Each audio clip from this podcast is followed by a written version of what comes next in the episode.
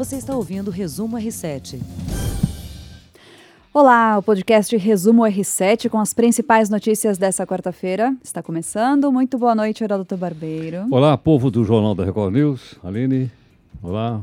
olá. Bem-vindos a todos. Bem-vindos a todos. Hoje também Aline Sordilli, nossa participação aqui toda quarta-feira, nossa colunista em tecnologia. Boa noite, Aline. Boa noite, boa noite todo mundo. Muito Como frio vão? aí? Frio, frio, frio. muito frio quando sai de casa muito cedo e está muito frio lá fora já. É, ainda bem que aqui não está tanto, está mais quentinho. É, bom, hoje a Aline traz várias novidades, é, inclusive uma notícia que me agradou aí sobre anúncios e privacidade no Facebook, é isso? É isso. Agora o Facebook, ele anunciou ontem uma mudança de privacidade para os usuários é, alterarem as configurações e permitirem só exibir o que eles querem para dados e aplicativos. Quando a gente faz aqueles Facebook Connect, conectar-se com o Facebook, a gente passa a compartilhar os nossos dados com aquele aplicativo. Mas agora vai, é, o Facebook tra transformou isso de uma forma mais transparente, deixou isso para o usuário escolher a classificação que ele quer, o quanto ele quer compartilhar das informações dele idem para receber anúncio. Para assim, receber anúncio também. Eu hum. recebo muito anúncio, aparece muito anúncio, e tem gente que fala, nossa, para mim não aparece nada. E a gente nunca conseguiu entender. Por que, que para um aparece? Aparece muito e para o outro nada. Uhum. Então agora você consegue configurar o que tipo de anúncio, qual o perfil que uhum. você quer receber, o que você não quer receber, e tal, tá com mais transparência. É que a impressão que eu tenho é que assim, a gente pesquisa sapato, no dia seguinte, sapato coberto de sapato. a minha, minha página fez, nunca vi. Assim, é eu, eu, quase me sinto obrigada a comprar o sapato que eu só queria dar uma olhadinha. Exatamente. É, mas é assim, você vai limpar o seu histórico de pesquisas, Entendi. vai limpar a sua navegação, zera, e a partir dali você mexe na configuração. Você já foi ver como funciona, Aline? Já fui ver, né? Mas é que eu tenho usado zero o Facebook. Ah, eu também. Eu tenho usado bem. só o Instagram, eu uso o é. Facebook como lembrete de aniversários. Uau! Ele, mas é verdade. Ele chega no meu e-mail, então ah. eu nem abro o Facebook. Eu abro o e-mail do dia do Facebook com os aniversariantes do dia e eu olho lá quem são, dou parabéns e tal, mas eu não, não navego mais no Facebook já. Faz tempo. Eu, eu um também. Ano e... Como é que fala quando um você su só, su só, suspende a conta, né? Sem cancelar mesmo. Ah, só... você fez até isso? Ah, não, eu, eu suspendi, não fiz. Eu deixei lá, faz um ano e meio. O que aconteceu? Brigou com o Facebook? Não, muita. É, virou muito polarizado, né? Ficou muita é, briga. É, desde o ano passado para cá ficou é. ruim, né? E aí eu também. Foi, na verdade, foi pré-polarização. Foi quando eu estava muito ocupada e eu desinstalei ele do meu celular. Porque eu falei, eu preciso me concentrar ah. num período determinado. E aí passou. Assim, aí eu não, não via mais sentido em ficar compartilhando tantas coisas ou comentando e tal. E foi passando, sabe? Quando eu vi, já faz um ano e meio. Ah, mas melhor, né? Também acho que é. toma muito tempo da toma gente. Toma né? tempo, eu tô realmente um pouco sem tempo para isso. Estamos todos trabalhando demais. É. Oh, Aline, fica com a gente, a gente volta a falar de Facebook e de outros assuntos do mundo digital, tecnológico. Vamos dar uma passada rapidinho nas principais notícias do dia de hoje. Bom, o que dominou o noticiário aí foi então as privatizações, né? A gente esperou a tarde inteira o anúncio do governo sobre as privatizações. Estava rolando uma lista extraoficial de 17 estatais é, para serem vendidas, é, entre elas os Correios, a Telebrás e a Eletrobras. O anúncio do, do governo começou agora há pouco.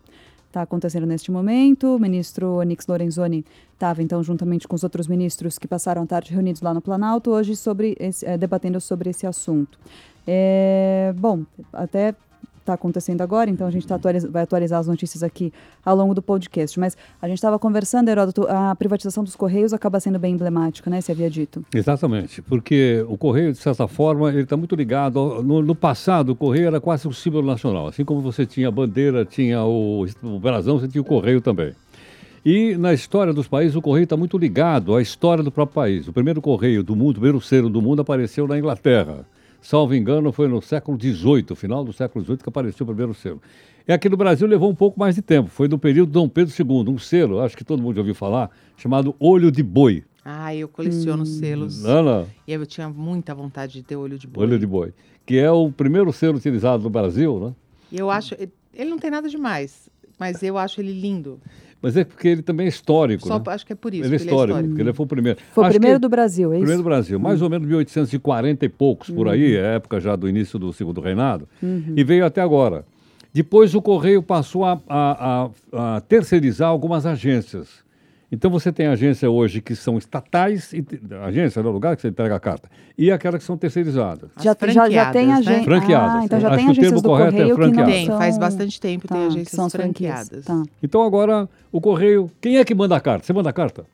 Aline? Não. Você manda a carta? Ai, difícil, não, ninguém manda Nem a carta. lembro a última vez. Hoje a gente está mandando o quê? Pacote. A gente está mandando Pacote. encomenda. É, É não é? é. Já fui no correio pegar pacote. Pacote. É, Agora você, quantas né? Agora empresas de pacote tem aí no mercado?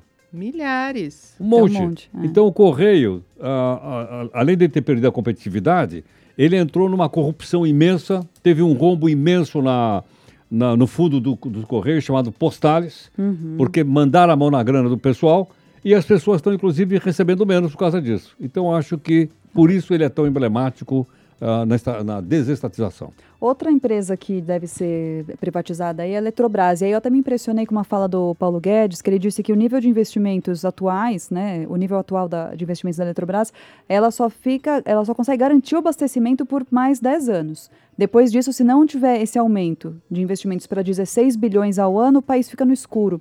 E segundo ele, enquanto ela é estatal, isso é impossível de acontecer, não tem dinheiro. Agora está dizendo isso por quê? Porque ele está percebendo que a economia vai se recuperar e na medida que a economia se recupera, você consome mais energia elétrica. E você tem que investir para ter mais energia elétrica disponível no mercado.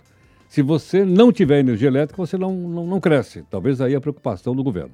né? E o mercado gostou da notícia, viu, das privatizações, que a Bovespa fechou em alta hoje, superou 100 mil pontos, puxada também pelas ações da Petrobras, que não estava na lista aí do, das, 17, das 17 estatais, porém, né, a expectativa de que haja uma privatização da Petrobras até o fim do, do mandato aí nos próximos anos, então o mercado gostou aí, da, foi bom hoje, quarta-feira para o mercado.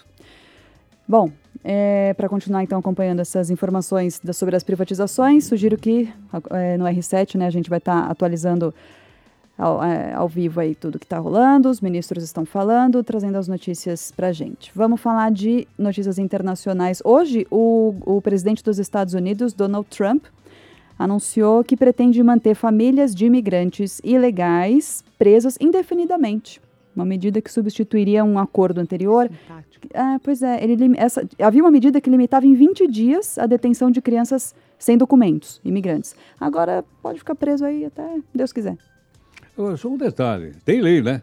Sim, ele quer mudar Porque a às vezes a gente fala, o Trump está fazendo isso, é. parece que ele não é presidente, parece que ele é o imperador dos Estados Unidos. não é bem assim. É, Tem lei no país. Se o cara está dizendo que vai fazer isso, é sinal que tem lei.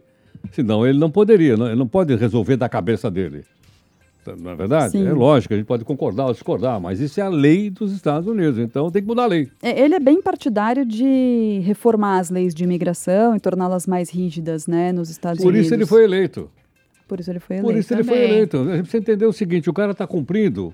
Ele prometeu uns negócios na campanha, está cumprindo o que ele prometeu. É. Agora, se, se a gente gosta ou não é outra história, outra história. não é verdade? Agora, outra coisa, está arriscado a ser reeleito. É verdade, É, né? porque a economia lá vai bem ainda. Vai indo bem, Então, muito bem. E ele está com 44% de aprovação. Nossa, é bastante, hein? É, 44, é 44. quase metade. Nessa linha Não de... sei se vai aguentar, mas É. não, né? Nessa linha de deixar as leis de imigração mais rígidas, ele já ah, dificultou a emissão de green cards, vistos e, ah, bom, a, a polêmica que eu acho que do, do começo do ano, né, daquela história de separar as famílias, os pais dos, dos filhos que, né, que vocês tem lembram no começo do nisso ano. aí, né? Crianças presas, pai Crianças num presas, lugar, é, crianças em outro. pois é. É, enfim, vamos ver o que vai dar. Como disse Heródoto, tem lei, ele também não pode fazer tudo o que quer. Vamos ver Dá no- se, se consegue dele. aprovar aí o que ele. Vamos para uma notícia, ainda falando de internacional, uma história que deixou, deve ter deixado, imagino, a Rainha Elizabeth II de cabelo em pé. Uma notícia trazida. Era Estava entre as mais lidas no, na home do R7 hoje, então até por isso que eu trouxe aqui pra gente. O tabloide inglês The Mail on Sunday divulgou vídeos que mostram o príncipe Andrew, ele que é o terceiro filho da Elizabeth II, frequentando a mansão de um magnata americano chamado Jeffrey Epstein. Você conhece ele? É o cara que morreu aí, era o Acabou de se pedófilo. suicidar. Exatamente. Esse Jeffrey Epstein, ele já estava cumprindo pena, eh, na verdade assim, aguardando julgamento, mas acusado de tráfico sexual e abuso de menores. E o príncipe apareceu lá todo bonitão, isso em 2010, eh, frequentando a mansão dele. Então você imagina a dor de cabeça para a família será real. Ela não tem sossego, Não essa tem, rainha. fazendo relação de uma coisa com a outra ou não? Ela não tem Então. sossego, a dona rainha. É isso Ele não que podia ter ido lá para tomar um café? Então, os súditos gostariam de saber, né? Ou um chá, era no caso. um executivo riquíssimo, muito influente, empresário e tal. Pode ser? Pode ser. É. Ele, esse vídeo divulgado aí pelo tabloide de 2010, na- aí as acusações do magnata são de 2008, portanto, dois anos depois, né? Então, o- a imprensa britânica hoje cobrou o dia inteiro para saber, pô, até onde que o príncipe sabia, né? Na época que ele estava ali frequentando a mansão do cara. O Palácio de Buckingham divulgou uma resposta, disse, aquela resposta protocolar, né? Sua Alteza Real eh, deplora a exploração de qualquer ser humano e é repugnante a mera sugestão de que toleraria, participaria ou encorajaria esse tipo de comportamento. Ponto final. Ponto E tenho final. dito. Period. E vamos ver se alguém prova o contrário aqui. Aline, vamos voltar para os nossos assuntos tecnológicos. Bom, então, como é que eu faço aí com, com o Facebook para não ver mais tanto anúncio de sapato quando eu fizer uma simples pesquisa no meu telefone? Você tem é, do- dois caminhos. Você tem lá um lugar que chama atualização da nossa biblioteca de anúncios. Ou no próprio anúncio, quando o anúncio aparece no Facebook, aparece assim: por que estou vendo esse anúncio?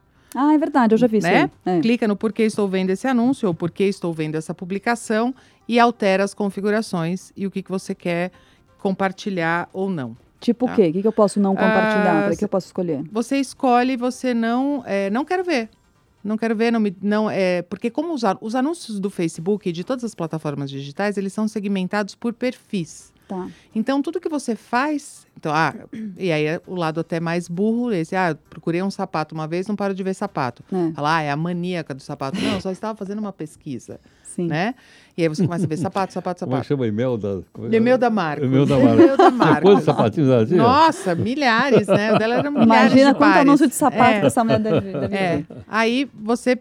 Ele entende que você gosta de sapato, mas você não gosta só de sapato. Você pode Sim. gostar de sapato, de rugby, Uhum. né? De jiu-jitsu e de culinária, né? Então, até ele conseguir formar esse perfil seu, ele vai tendo que. Você, o seu hábito de navegação tem que acontecer. Então, quando alguma coisa não é pertinente a você, você vai lá e fala: Isso aqui não é pertinente para mim. Por quê? Ah, é invasivo, ou aparece demais, Sim. ou não é legal, ou não é relevante Uhum. né? E aí ele começa a tentar também a, a, a te poupar de exibir aquela segmentação. Aí ele vai Tá. fazer uma escolha. Ah, eu vou tirar esse segmento dela e vou parar de exibir isso para ela, vou exibir outra coisa. E, eventualmente, um outro anunciante ou um outro segmento não Desculpa, tem tanto volume. Quem é que pensa Entendi. desse jeito que você está falando? A máquina. A máquina Ai, pensa, os algoritmos. Os algoritmos. Ele- os, os personagens olha. principais desse tempo, não né? tem os sapato, mas ah, ela é mulher. Ela gostou de sapato, talvez ela goste de vestido. De bolsa. de bolsa, mas eventualmente pode não ter anunciante de sapato e bolsa. Então ela não vai se sentir tão impactada por sapatos e bolsas porque ela não porque não tem na base de dados de anunciante. É uma outra questão, entendeu? Ah. Então Nossa, é mas é complexo isso, né? super complexo, mas é tão lógico para Mas é mim. terrível, assim. esse tal de é. algoritmo aí. Os é algoritmos são amor de incríveis. Então, porque a nossa navegação no digital, a gente deixa rastro, né? Tudo que a gente faz é medido, Uhum. é traqueado. Mesmo, né? mesmo quando a gente abre naquela aba, como chama? Privada? Anônima. Anônima. É, eu acredito na aba anônima, mas eu conheço gente que não acredita na aba anônima. Ninguém sabe se É. ali fica armazenado ou não. Eu uso a aba anônima para fazer pesquisa de preço de passagem aérea, por Ah, exemplo. sim, é uma sim, coisa sim. que realmente É verdade, já me deram essa dica. faz É. diferença e você pega os preços sem, é, sem o seu perfil. Eu, eu fiz uma burrada. Ah. Eu uma vez pedi um preço, uma passagem aérea para Tallinn, É.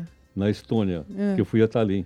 Mas só fui uma vez. Agora todo dia me manda passagem. Herói, você não quer ir para? Você já foi para a Estônia, já voltou Deus, da né? Estônia e Então, continua é, recebendo geladeira. mensagem. Eu comprei uma geladeira. Quantas vezes uma pessoa compra geladeira Pois numa é, vida? pois é. Aí fico lá aparecendo geladeira. Compre uma geladeira. Como, gente, não é assim, né? Você não troca de geladeira toda semana. Pois é. Por isso que falta um pouco de inteligência nas máquinas, às vezes, uma inferência humana para falar, gente, ela já comprou É, a saco geladeira. negócio. Eu, eu acho que isso aí então vai ser bom tanto pra gente quanto pra própria. Para o anunciante, que vai gastar menos dinheiro. todo mundo Isso é um fato, bom, vai né? ter menos. Essa semana mesmo saiu que existe uma perda de mais de 2 bilhões de dólares em anúncios não aproveitados cara no mercado digital. e não, não, não atinge o não público. atinge o público, enfim. ou tem fraude, ou se Tá. perde. Entendi. Existe isso mesmo. E Tá. a outra história é atividades fora do Facebook. Quando a gente usa o Facebook Login, ah, o cadastre-se pelo Facebook, você pode usar isso para se desvincular do. Olha, eu estou me logando com o Facebook, mas é só um login. Você não tem direito a ver nada meu dentro do Facebook. Tipo quando a gente dá login no Spotify, Isso, usando tudo. a senha do Facebook, aí, por exemplo. A primeira crise do Facebook que deu, acho que foi ano passado, né, de privacidade, da Cambridge Analytica, é, foi a história disso, porque não era claro bastante o quanto essas conexões viam da nossa vida. Uhum. Então eu abri algumas e falava assim: ah, eu vejo os meus amigos, os amigos dos meus amigos, as fotos dos meus amigos. Eu falo, pra que isso, Não né? quero. Não quero. E fui desfazendo, mas é, é trabalhoso. Então Tá. agora eles fizeram essa segunda leva, acho que um ano e pouco depois, para deixar esse processo mais transparente para o usuário. Ah. E eu acho que assim, usar um Facebook login é um login, né? Você tem que deixar. Acaba facilitando também, né? É, é Aline? aquilo que você tem que deixar. Tanta né? senha, tanto login, você pode usar um para Eu uso é para facilitar, ótimo. mas é. realmente não é transparente para você ver o que o que está acontecendo. E uma outra novidadezinha do Facebook anunciada ontem foi a história de eles contrataram jornalistas para fazer curadoria de notícias para entregar notícias nos top news deles. Nossa, boa notícia para nós, jornalistas. Boas notícias para nós, se as nossas notícias foram escolhidas. Ah, Mas- como é que é? Então, como é que é É uma isso? curadoria é, Hum. humana, que até então o Facebook não Ah. tinha isso. O Facebook só tem curadoria robótica. Né? Então agora vamos acompanhar para ver que tipo de notícia eles estão usando para impulsionar no feed de news. Entendi. Bom, mas melhor que seja Hum, melhor, feito por, vamos olhar, por né? Pessoas, dúvida, por jornalistas e não É. por máquinas, né? Vamos Na verdade, olhar. não vai chegar nem aos pés do nosso resumo aqui, mas. Não Nem vai, aos mas nem, pés, nem, nem aos tem pés. comparada, Jamais. nem para começar a comparar. É isso aí. E, Herói. e essa webcam velhinha aí que pediu Ah, aposentadoria? fiquei nostálgica. Eu adorava. Você falou hoje, né, à tarde, quando a gente conversou, que você lembra, Heródoto, quando lançaram as webcams? Lembro. E que a gente ficava vendo o mundo pelas webcams. Lembro, Nossa, Você também fazia isso? Fazia, fazia, Era muito Londres, legal, né? Muito bacana, muito. E aí, China. hoje, desligaram a webcam, provavelmente a webcam mais velha do mundo, E onde é? na Califórnia, na Universidade da Califórnia. Quantos anos ela estava Ela desde 94. Olha, quando eu trabalhava em rádio lá na CBN, eu acho que nós fomos o primeiro a colocar o webcam no estúdio. Não é Ah, muito que legal? É, legal. Fomos o primeiro a colocar a imagem do estúdio ah, da CBN na webcam. Depois que a gente conversou, eu dei um Google rapidinho para ver quais são as webs. Se tem ainda, né? Porque você ainda estava na. Tem um monte. Tem um monte, tem um monte de webcam sites de funcionando Na webcam. rua tal, na Abbey Road, em Londres. É. é, onde que na, na Piazza Navona. Eu falei, nossa, que Ainda dá para ver o mundo Eu pelas tinha- webcams. É muito legal. eu lembro que eu Nossa, fazia incrível. muito isso. E- Também só que- adorava. E hoje, as no... essa aqui, se você entrar no site e olhar, é a Fog, Fogcam, que é, é a webcam do, do Fog da Califórnia e tal. E aí ela é bem, a imagem é bem ruimzinha. Então ela deve ser a mesma desde E nunca 94. pifou. E, no- e agora a gente tem essas webcams super poderosas, né? Sim. Maravilhosas e tal, que é uma imagem normal, mar- Maravilhosa. tranquilo. Maravilha. Oi. Mas é, eu acho que todo mundo, quem não conhece, a galera mais jovem, vale olhar. vale Ela vai ser conhecer. desligada no dia 30 de agosto. Então tem uma Uau, semana uau, para uau, assistir uau. o Fog, a Fogcam. Nosso tempo está infelizmente acabando, já estou levando bronca aqui no ponto, mas para a gente encerrar, vamos falar rapidinho do Raul Seixas, gente. Temos. Prefiro ser essa metamorfose ambulante. Eu prefiro ser essa metamorfose ambulante. Ah, Ele gosta gosto, de eu Raul gosto, Seixas. Morreu aqui em São Paulo em 21 de agosto de 89, aos 44 anos, e é considerado por muita gente o pai do rock brasileiro. Gravou 17 discos em 26 anos de carreira. Bastante coisa, né? Muita coisa. Um super letrista, é, parceiraço de Paulo Coelho. Paulo Coelho. Verdade. É. O mesmo dos livros aí. O mesmo que O mesmo hoje escreve livros. livros. Ah, É, mas Paulo ele começou com letras de letras em parcerias com Raul Seixas. Seixas. Ainda bem que a obra é eterna, né? É. Vamos ouvir mais uma para encerrar, uma que eu gosto muito, uma das minhas preferidas, Gitá. A gente separou aí também. Eu sou a luz das estrelas. Eu sou a cor do luar. Eu sou. Bom, a gente se despede rapidinho então. Ao som de Raul Seixas. Vai ficar todo mundo com a música na cabeça. Aline, brigadíssima pela sua presença Obrigada, aqui hoje. Até quarta que vem. Até quarta que vem. Heródoto, sempre uma honra. Ok, toda noite aqui no R7, às 9 da noite, e também na Record News, 42.1 São Paulo. Daqui a pouquinho estaremos lá então com o Heródoto Barbeiro e toda a equipe da Record News. Muito obrigada, gente. Até amanhã. Boa noite. Você ouviu Resumo R7.